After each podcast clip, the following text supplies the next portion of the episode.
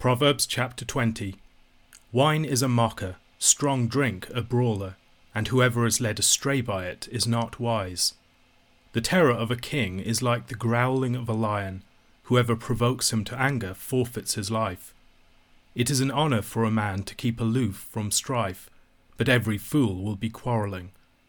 The sluggard does not plough in the autumn, he will seek at harvest and have nothing. The purpose in a man's heart is like deep water, but a man of understanding will draw it out. Many a man proclaims his own steadfast love, but a faithful man who can find? The righteous who walks in his integrity, blessed are his children after him. A king who sits on the throne of judgment winnows all evil with his eyes. Who can say, I have made my heart pure, I am clean from my sin? Unequal weights and unequal measures are both alike an abomination to the Lord. Even a child makes himself known by his acts, by whether his conduct is pure and upright. The hearing ear and the seeing eye, the Lord has made them both. Love not sleep, lest you come to poverty. Open your eyes, and you will have plenty of bread. Bad, bad, says the buyer, but when he goes away, then he boasts. There is gold and abundance of costly stones, but the lips of knowledge are a precious jewel. Take a man's garment when he has put up security for a stranger, and hold it in pledge when he puts up security for foreigners. Bread gained by deceit is sweet to a man, but afterward his mouth will be full of gravel. Plans are established by counsel, by wise guidance wage war. Whoever goes about slandering reveals secrets, therefore do not associate with a simple babbler. If one curses his father or his mother, his lamp will be put out in utter darkness. An inheritance gained hastily in the beginning will not be blessed in the end. Do not say, I will repay evil. Wait for the Lord, and he will deliver you. Unequal weights are an abomination to the Lord, and false scales are not good. A man's steps are from the Lord. How then can man understand his way? It is a snare to say rashly, It is holy, and to reflect only after making vows. A wise king winnows the wicked, and drives the wheel over them. The spirit of man is the lamp of the Lord, searching all his innermost parts. Steadfast love and faithfulness preserve the king, and by steadfast love his throne is upheld. The glory of young men is their strength, but the splendour of old men is their grey hair. Blows that wound cleanse away evil, strokes make clean the innermost parts. Wine can be a great blessing. It can also be something that tests and reveals people's hearts. Wine intoxicates, it loosens people's control over their bodies and their mental faculties. Lady Wisdom offers wine to her guests in chapter 9, but wine is a dangerous gift. One can only receive this gift well if you are not given to it. It is a liberty that could easily take liberties with you. Proverbs chapter 20 begins with a warning against wine, against its power to serve as an influence over people. Wine and strong drink are personified as a mocker and a brawler. If you cannot maintain some mastery over your spirit in the presence of alcohol, the personality imputed to the alcohol itself will take you over. There are many people who have been ruined by drink, who become very different people as a result of the drink. The description of alcohol here might invite some understanding of drink almost possessing a person. The person who gives himself to intoxicating substances will forfeit wisdom. We have warnings against drunkenness elsewhere in the book of Proverbs. In chapter 21, verse 17, Whoever loves pleasure will be a poor man. He who loves wine and oil will not be rich. In chapter 23, verses 20 to 21, Be not among drunkards, or among gluttonous eaters of meat for the drunkard and the glutton will come to poverty, and slumber will clothe them with rags. And finally, chapter 31, verses 4 to 5. It is not for kings, O Lemuel, it is not for kings to drink wine, or for rulers to take strong drink, lest they drink and forget what has been decreed, and pervert the rights of all the afflicted. In Proverbs chapter 19, verse 12, the king was compared to a lion. A king's wrath is like the growling of a lion, but his favour is like dew on the grass. There is a similar statement here in verse 2 although there might be a subtle difference in that it is the terror of the king rather than the king's wrath that is like the growling of a lion. Here it is the fear of the king in potential enemies that serves as the growling of the lion. The fearsome might of the king and the apparent danger of provoking him to anger causes people who might otherwise rise up against the people to draw back. Although it can be unsettling to think of this, the security and safety of a society can often rest in large measure upon the threat of violence and effective vengeance upon all who would threaten the general peace and all who would break the law. The ideal king is the one who can rule by means of his growl. He does not generally need to bite or to engage in violence. The terrifying might of his growl is sufficient to drive off any enemy. In a society prior to the advent of modern policing, where the might of the king and other rulers were at some distance from the people, the maintenance of peace depended upon the dynamics of honor culture, upon the threat of effective vengeance upon those who unsettled the peace or who preyed upon others. Those who were not able to project a sufficient fear of what would happen to those who threatened them and their family could easily be doomed to be the prey of those mightier than them. Modern nations can still operate to a degree within some sort of an honor culture. There needs to be some projection of might and a deterrent warning and threat upon any who would think of attacking the nation.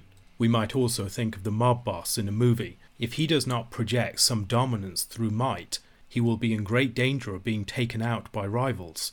In such an honor culture, there can be a great temptation for the powerful man to see every small slight as an excuse for violence. If he can blow up at the smallest offense, everyone will be extremely deferent to him and fearfully submit to him. One might also think of the quick tempered father or husband who terrorizes his household and dominates them by the fear that he creates. Verse 3 presents the flip side of such an honor culture while it is a very good thing for the king to project a warning to adversaries, it is not good to seek a fight at every opportunity. The good man will not needlessly terrorize others through fear. There is a truer honor found in those who can control their temper, and having controlled their temper, can forgive. The sluggard, once more in verse 4, is described as a character who does not act at the appropriate time, and in his folly, having failed to act at the appropriate time, seeks in vain for the harvest that others are enjoying on account of their faithful and timely sowing. One might perhaps think of this in terms of the different seasons of life. The man who, rather than sowing his wild oats in his earlier years, gave himself to diligence and faithfulness, will enjoy a bountiful harvest, while the sluggard comes back empty. Verse 5 is a difficult one to understand. Bruce Waltke suggests it refers to the wicked and the conniving person, whose plans and schemes are hidden but can be wheedled out of him by the wise man.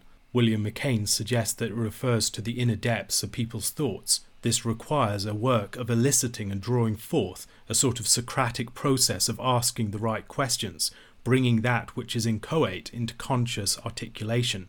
The wise man can draw out from the heart and place into words those things that are hidden otherwise.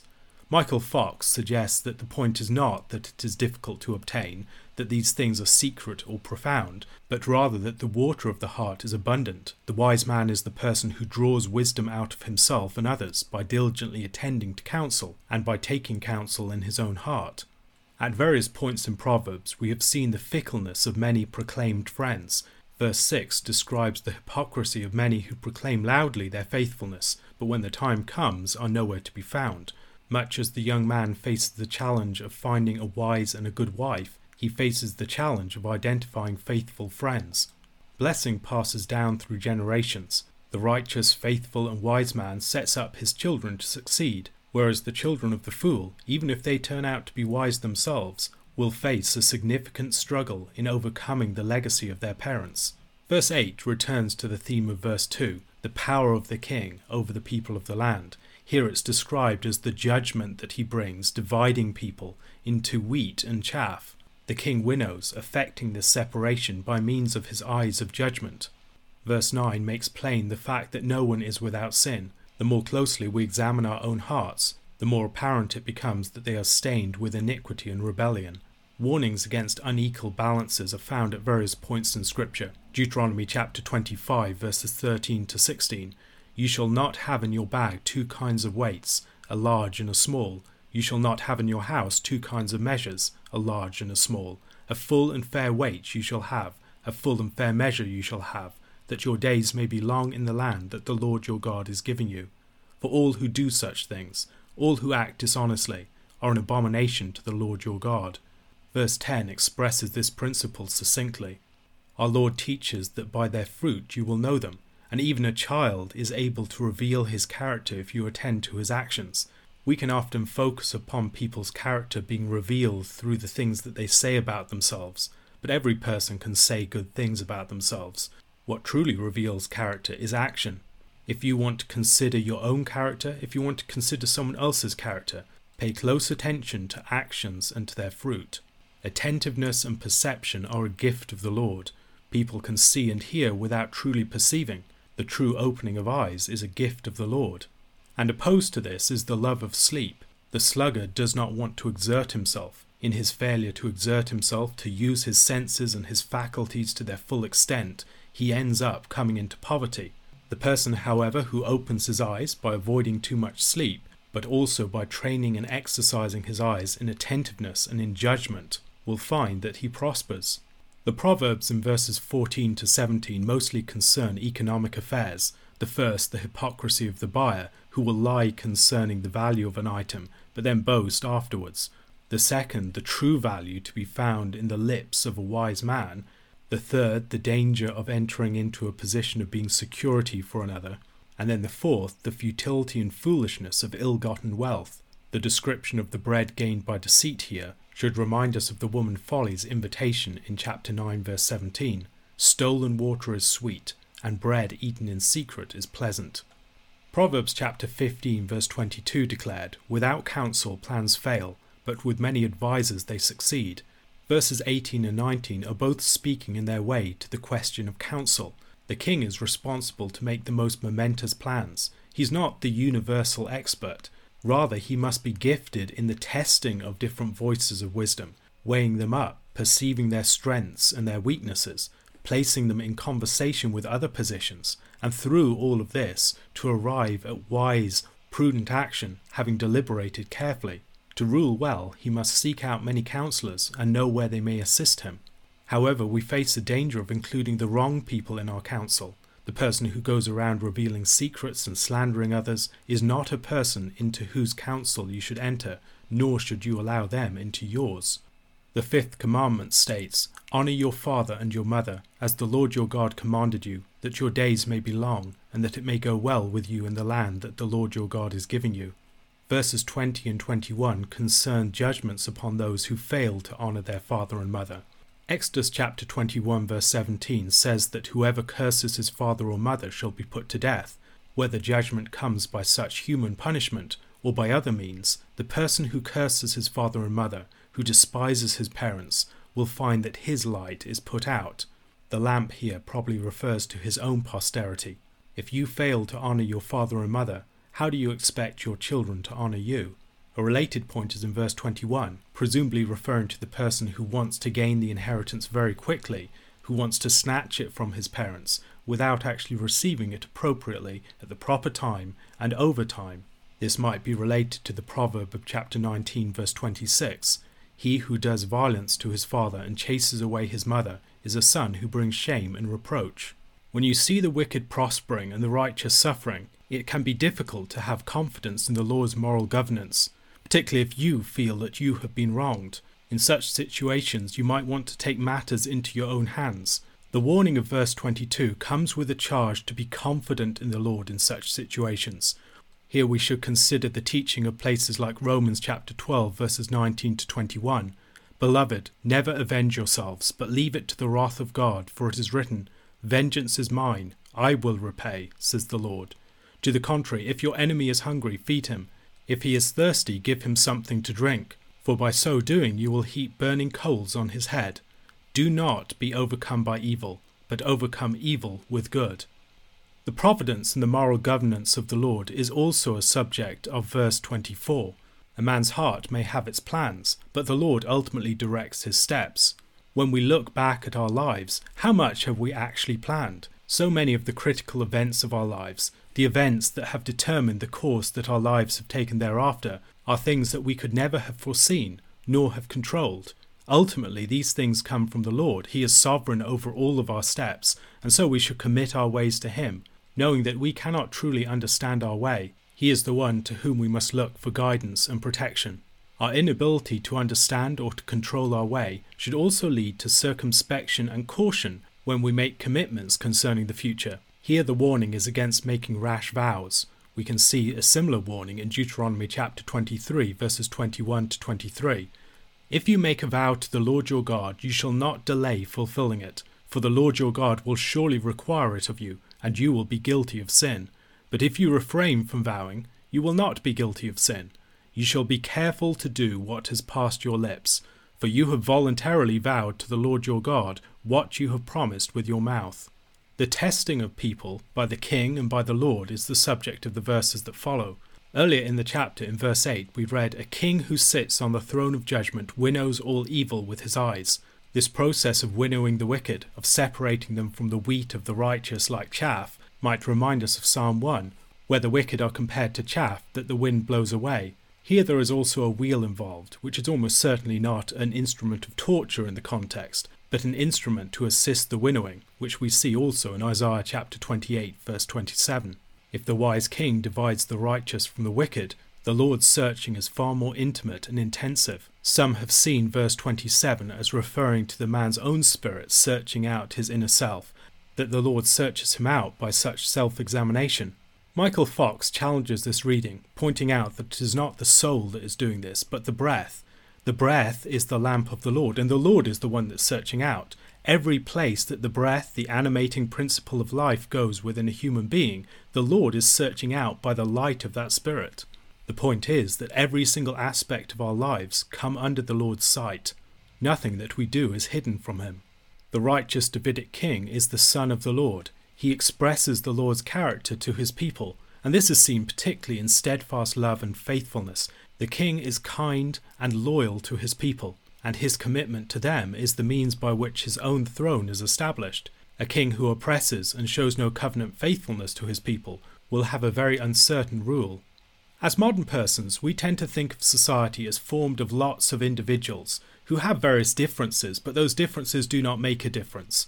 In Scripture, however, a lot of emphasis is placed upon the differences between different groups of people, between the young and the old, between men and women, between rulers and their subjects, and with many other people in various stations of life. A good society is one in which every member rises to their full stature and expresses their gifts and their strengths to the service of all.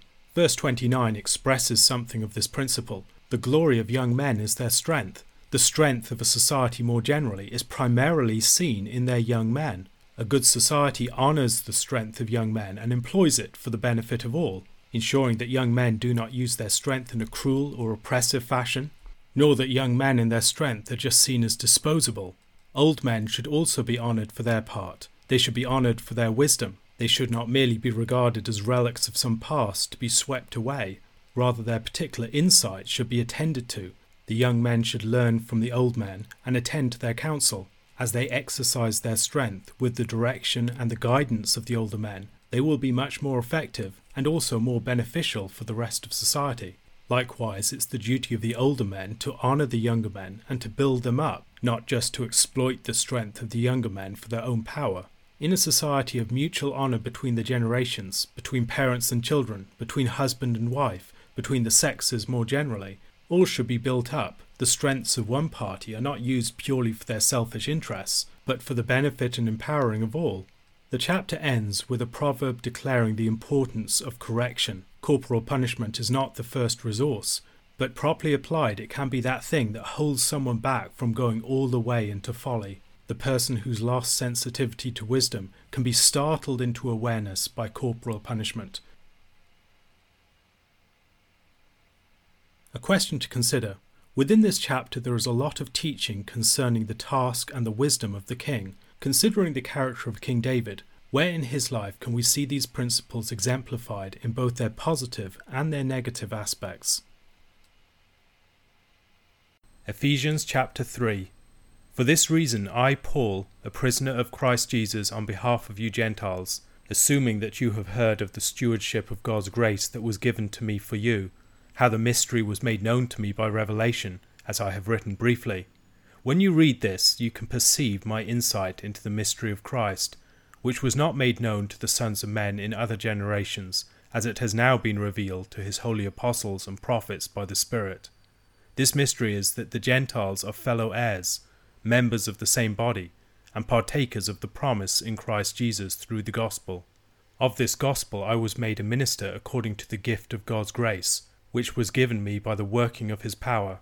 To me, though I am the very least of all the saints, this grace was given, to preach to the Gentiles the unsearchable riches of Christ, and to bring to light for everyone what is the plan of the mystery hidden for ages in God, who created all things, so that through the Church the manifold wisdom of God might now be made known to the rulers and authorities in the heavenly places this was according to the eternal purpose that he has realized in Christ Jesus our Lord, in whom we have boldness and access with confidence through our faith in him. So I ask you not to lose heart over what I am suffering for you, which is your glory. For this reason I bow my knees before the Father, from whom every family in heaven and on earth is named, that according to the riches of his glory he may grant you to be strengthened with power through his Spirit in your inner being so that Christ may dwell in your hearts through faith, that you, being rooted and grounded in love, may have strength to comprehend with all the saints what is the breadth and length and height and depth, and to know the love of Christ that surpasses knowledge, that you may be filled with all the fullness of God. Now to him who is able to do far more abundantly than all that we ask or think, according to the power at work within us, to him be glory in the Church and in Christ Jesus throughout all generations, for ever and ever. Amen. In Ephesians chapter 1, Paul described the long purposed plan that God accomplished in Christ and its cosmic scale and implications. In chapter 2, he spoke of the way that it brought both Jews and Gentiles from death into life and overcame their separation from God and from each other, as one new people is formed in Christ.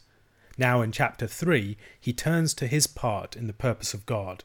For a man who exalts his message over everything else, Paul can speak a surprising amount about his role as a minister in his epistles. This is because for Paul, his role is not merely that of a commentator from the sidelines or a messenger whose role is entirely incidental to the message that he bears. Rather, in Paul's understanding, his apostolic mission is a participation in the apocalyptic work of the gospel itself, Paul has a key role to play in the fullness of time, akin to the way that John the Baptist had a key role to play in the transition from the Old Testament prophets to the ministry of Christ and the New Covenant.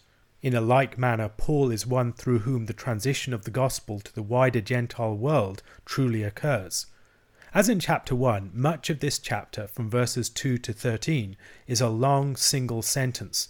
It's a parenthesis. Paul begins a thought in verse 1 develops his parenthetical discussion of his ministry in the next 12 verses, and then picks up and completes the thought in verses 14 and following. Paul describes himself as a prisoner of Jesus Christ. He conceives of his imprisonment as part of his service of Christ Jesus. Indeed, he speaks as if Christ himself were the jailer. He is not just imprisoned for Christ Jesus, but is also a prisoner of Christ Jesus. And he is a prisoner on behalf of the Gentiles. It is his service of the Gentiles that has occasioned his imprisonment. As Darrell Bock notes, there is a particular irony when we consider the false charge on which Paul was arrested in Acts chapter 21, verse 28. The claim was that he had brought a Gentile, Trophimus the Ephesian, into the temple. While Paul had not in fact done this, the charge had an ironic truth to it, as Paul was bringing Gentiles into the house of God, in the new temple concerning which he teaches here and elsewhere. He now begins his digression explaining the nature of his ministry. He had been granted a stewardship of God's grace for the sake of the Gentiles. His stewardship was a gift graciously given in order that he might be an active participant in God's giving of his grace to the Gentiles. In Galatians chapter 1 verses 15 to 17, Paul declares that his message was received directly from God, not through the mediation of any other apostle. But when he who had set me apart before I was born, and who called me by his grace, was pleased to reveal his Son to me, in order that I might preach him among the Gentiles, I did not immediately consult with anyone, nor did I go up to Jerusalem to those who were apostles before me, but I went away into Arabia, and returned again to Damascus. The mystery that was made known to Paul and has been revealed through the apostles and the early church prophets is one that hadn't previously been known, but only became apparent in the fullness of time. At the heart of this message is the fact that God's purpose involves Gentiles as full participants and beneficiaries, not merely as those enjoying the offcuts of the blessings of Israel. A new body is being formed in Christ, and Jews and Gentiles alike are members. They are fellow heirs, both in line to receive the realization of God's promise and needing to recognize their kinship together in the new family that this entails. They are both participants in the promise in Christ Jesus through the gospel. In God's powerful working, he took one of the greatest enemies of his church and overcame him by his grace, making him who was once an enemy into his greatest servant. In Paul, God manifested the extent of his grace so that Paul might be a fitting instrument and a worked example of the wonder of the grace of God in the gospel of Jesus Christ. Paul is a minister or a servant. He is one commissioned by his master, who now represents his master and acts in his master's name towards others. Paul is keenly aware of how exceptionally unworthy he was of being set apart for such a great mission. He is the very least of all of the saints. He makes a similar point in 1 Corinthians chapter 15 verses 9 to 10. For I am the least of the apostles, unworthy to be called an apostle, because I persecuted the church of God. But by the grace of God I am what I am, and his grace toward me was not in vain. On the contrary, I worked harder than any of them, though it was not I, but the grace of God that is with me. His calling is to declare the unsearchable riches of Christ to the Gentiles, unveiling to the whole world the mystery of the Creator God's purpose from before time began. Now, in the formation of the church, this mystery is being unveiled to the rulers and authorities in the heavenly places. What is revealed through this is the manifold wisdom of God, the mind of God that surpasses understanding. The revelation is made to the great forces and powers of the cosmos, so that in the steady unveiling of God's purpose in the church, all of the angelic and demonic powers of the cosmos might be amazed at the greatness and majesty of God. It is all too easy to forget the presence and the importance of other forces and parties in the narrative of salvation. Yet Paul is often keenly aware of the way that God's work is addressed not just to humankind, but to the natural world and to the angelic powers. The church is at the heart of this revelation of the wisdom of God. All of this is according to the purpose that God has realized in Christ Jesus our Lord. The church is being formed before the watching angelic forces, and as we saw back in Ephesians chapter 1, this is occurring as God purposed before the foundation of the world. It's a plan that centers on Christ. In Christ, we now enjoy a new access to God's presence, something that we can enjoy with confidence on account of either our faith in Him or His faith. The expression is ambiguous in meaning, although a robust theological case could be made for either.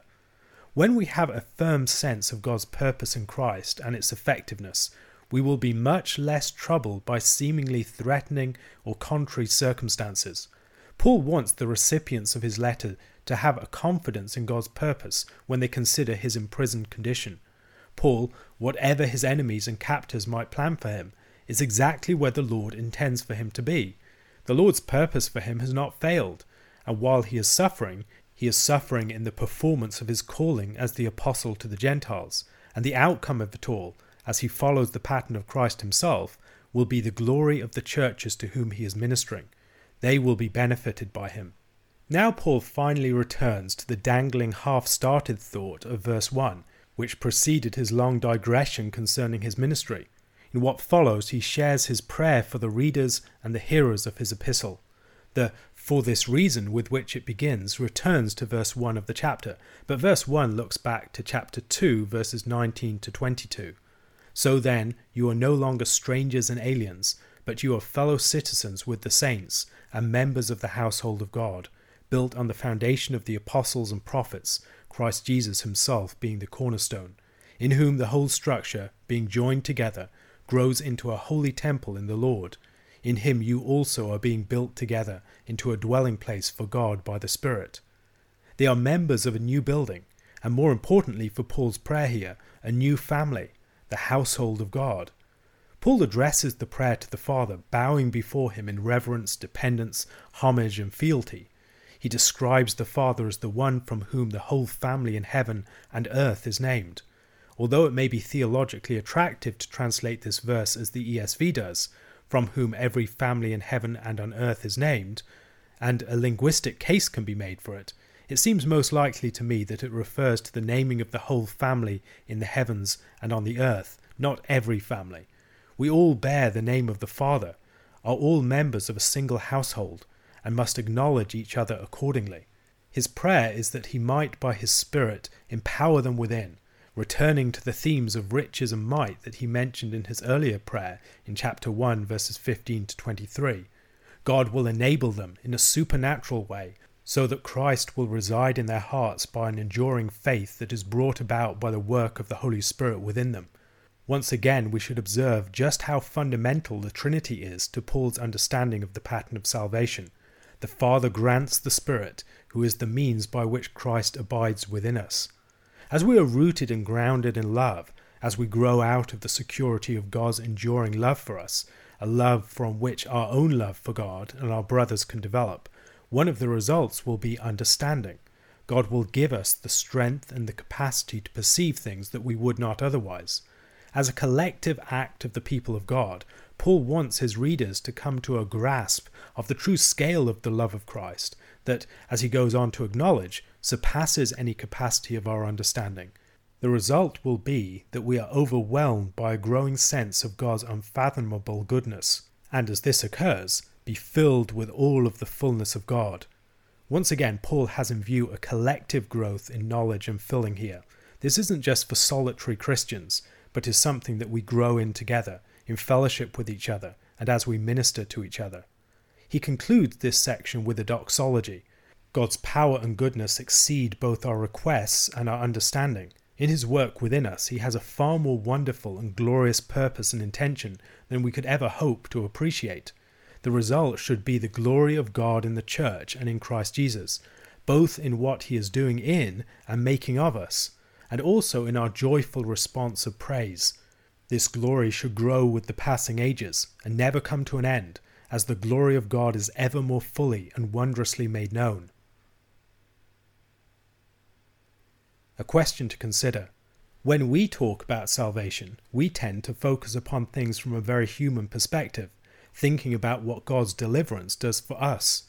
How might Paul's profoundly God focused and God centered portrayal of salvation in the book of Ephesians change the way that we think about things.